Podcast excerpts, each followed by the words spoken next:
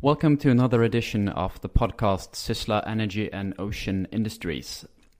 This week's guest was found at the Bergen Energy Yearly Conference, where he is one of the keynote speakers, and we had the chance to talk to him between sessions.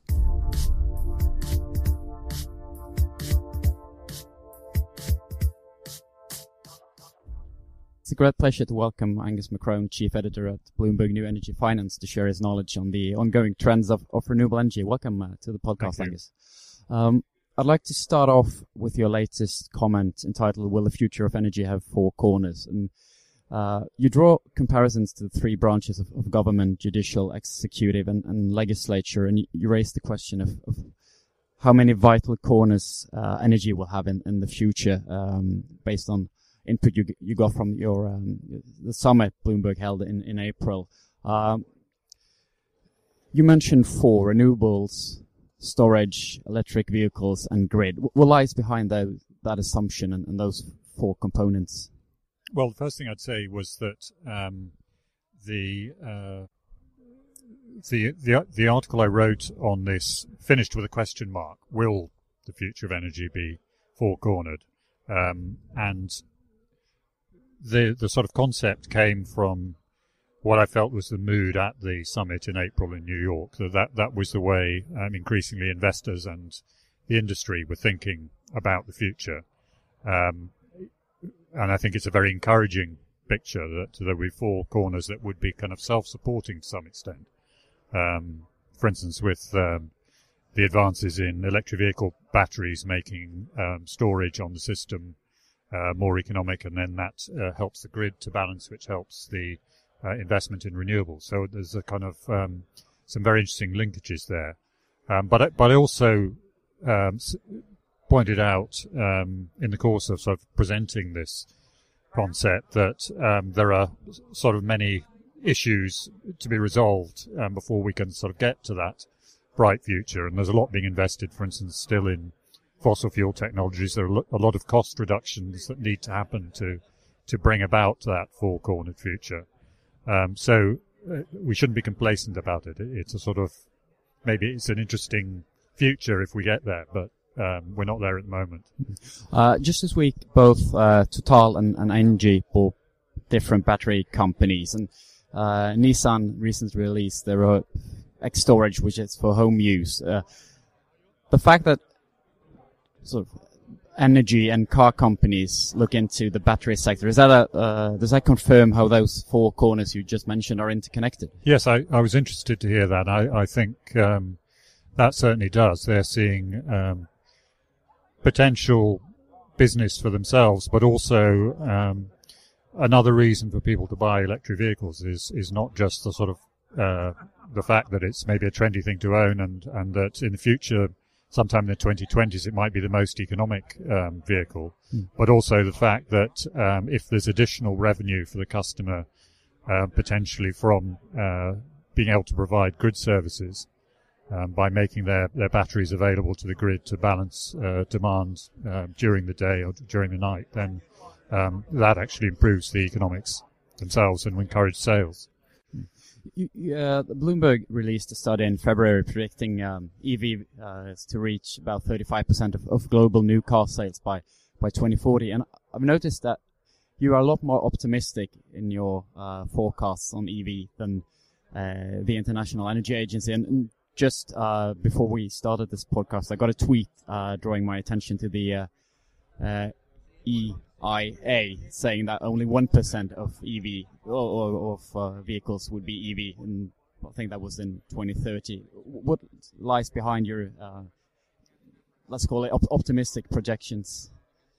Well, I think the main reason is um, our forecasts for uh, technology improvements and reductions in the cost of batteries. So uh, by the the mid 2020s, we reckon that um, any consumer who's only interested in buying a vehicle is, is the sort of relative economics.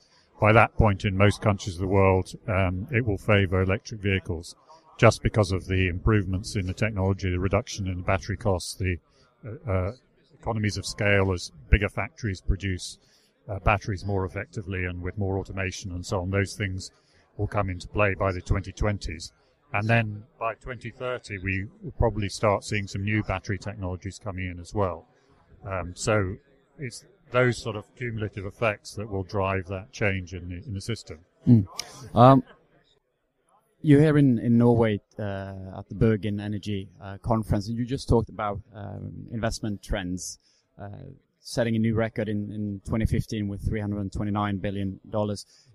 In your view, what, what are the driving forces behind the increased investments? Is it profit, profitability? Is it need of energy? Uh, lower costs?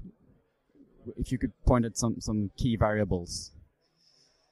I think there's a combination of all those things you mentioned, and it depends a bit on on the different countries. Um, you know, for instance, in Japan, uh, they had a big problem with the, the nuclear plants and the um, Fukushima disaster, and therefore they had to find something new to fill the gap uh, with with the nuclear plants going out of operation, and um, solar became um, something that they were going to invest tens of billions of dollars in a year. Um, so that that's been the issue there. In some of the um, develop, developing economies, they they've got a lot of electricity demand coming through as their economy grows. So the choice is there. We need some capacity.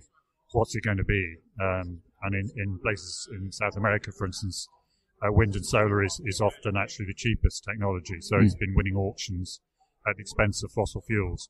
And the other advantage, well, the other two advantages that um, wind and solar can have are uh, energy security. So once you've actually uh, paid for the uh, the turbines or the panels and installed them, then you don't have to worry anymore about uh, whether your neighbouring country is going to be friendly and allow the the uh, the gas or the oil through to reach you. So that energy security issue goes away.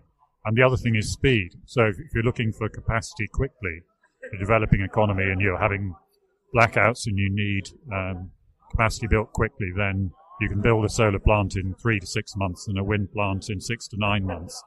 Um, and that's a lot more quickly than you could build a coal plant, mm. uh, or let alone a nuclear plant, which would probably take many, many years. If, if, we concentrate on, on Europe, last year um, investments in Europe fell, although for the first quarter of 2016 they rose again, and there's a couple of major projects in, in East Anglia, East Anglia um, in the wind power sector, and you have uh, onshore power in, in Norway, actually, um, in, in Trøndelag. How do you see the future of uh, investments in Europe? Because I know in, in, in the UK there's a lot going on with uh, different uh, subsidy schemes, um, trade associations warning that um, a reduction in, in, subsidies will, will majorly affect the, the renewable uh, sector. How, how, do you see the development in Europe?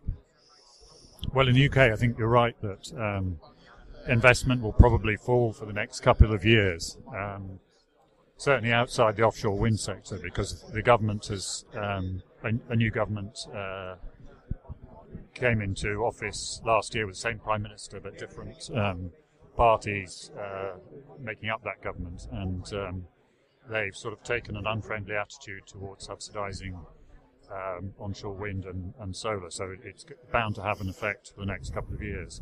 What I suspect will happen, though, there is that um, they were looking for more gas capacity to be built and more nuclear capacity to be built, and they probably will fall. Those technologies will not be built in, in the numbers that the government expected, and, and pretty soon it'll be back looking at renewables. And it, in the meantime, the economics will have moved further in, um, towards um, onshore wind and solar. So I, I, I think that the, policy will probably change again in, in a couple of years' time.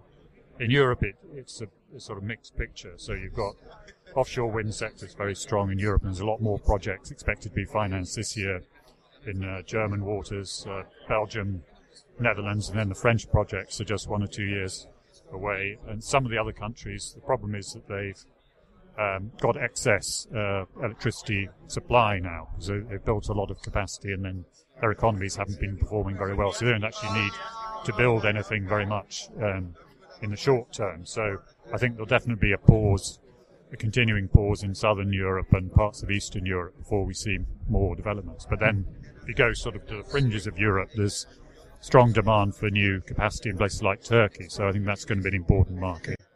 I know you also follow the uh, the wave and tidal energy uh, sector. Those are two forms of energy that you could say lags behind more conventional new renewables, um, at least in terms of, of cost. Uh, we've previously written about the tidal lagoon project in, in Swansea, uh, which seems to be losing momentum. How do you see, and, and there's also various uh, projects in Norway trying to develop um, uh, wave and, and, tidal energy. What are your predictions for those, for, for other marine forms of energy except um, the wind? Well, I think you need to split marine energy into three parts. So there's wave technology, um, there's tidal range technology, which includes those lagoons, and there's tidal stream technologies, which is effectively underwater wind turbines. So if you look at the three one by one, wave technology, um, there's a lot of interesting technologies out there. They're very different. They look very different. Some of them are onshore, close to shore. Some are in deep water. They work in very different ways. Um, but the progress with those technologies has been very disappointing over the years. A lot of money has been spent and some of that money has been lost. Uh, it's not clear how quickly wave technology will will advance to the sort of megawatt scale.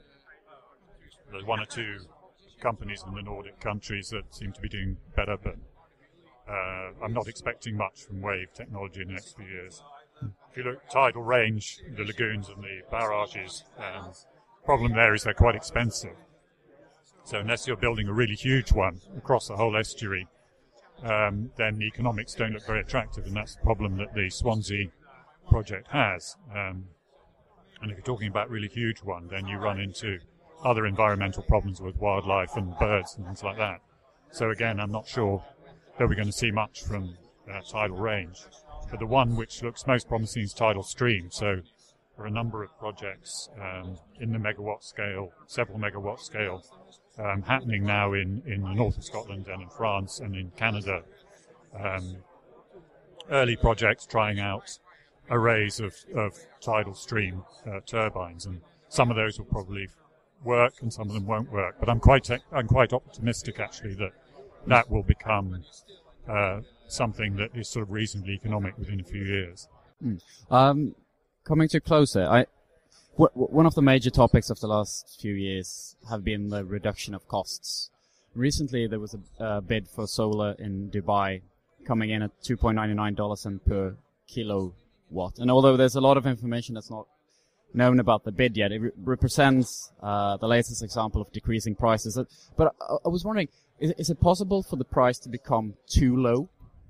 As companies, whoever put in this bid still has to make money off it. And yeah. do you have any reflections on on, on um... well, I think that's a question that a lot of people in the industry are asking uh, whether these prices are realistic or not.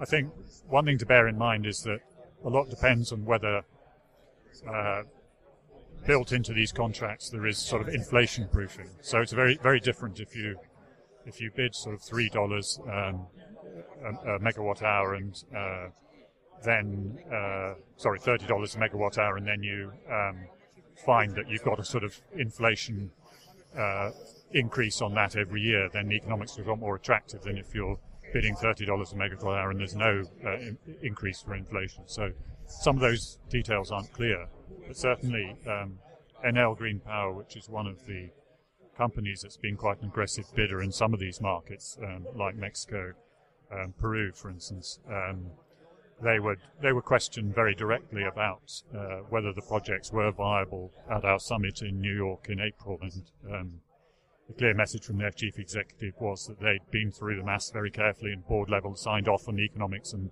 and so on. So uh, we'll gradually get more details in these projects, but at, at, at the moment, I think um, some will probably prove not to be economic, but some of them will, and um, it, it, you know it looks encouraging that those costs are coming down all the time. Final question, uh, Angus. Uh, the world of renewables to me seems quite optimistic at at the time being. Uh, although you you had setbacks like the bankruptcy of, of SunEdison in the U.S. and uh, falling stock prices for, for, solar companies for the last few months. Uh, are there any re- I assume there are there are also reasons to be cautious about the development of, of renewable energy. Um, if, if you could pinpoint some of the things that not necessarily worries you, but you that you see must be paid close attention to? Well, one of the worries is that um, the investment trends in renewables are encouraging, but the, the climate change issue is very, very worrying. And um, so far, uh, the switch from fossil fuel to, re- to renewables isn't anything like enough to to uh, solve the climate problem. So that's one of the big issues. Um, a- another issue is that um, there are developing economies that maybe, in, like India, for instance, are investing quite a lot in solar and, and some extent wind, but they're also investing a lot in coal, and that, that's worrying. And another one is, um, so far, most of the countries around the world have been successful at integrating wind and solar up to quite a high percentage. In some cases, 25, 30% or more of, of total generation. Um, so far, that hasn't been a problem, but those the grids have got to continue to be successful to do that. If it starts causing problems, then that might um, start to affect the uh, the speed at which renewables are invested in around the world. Thank you very much, Angus, and enjoy the rest of your stay in, in Norway. You.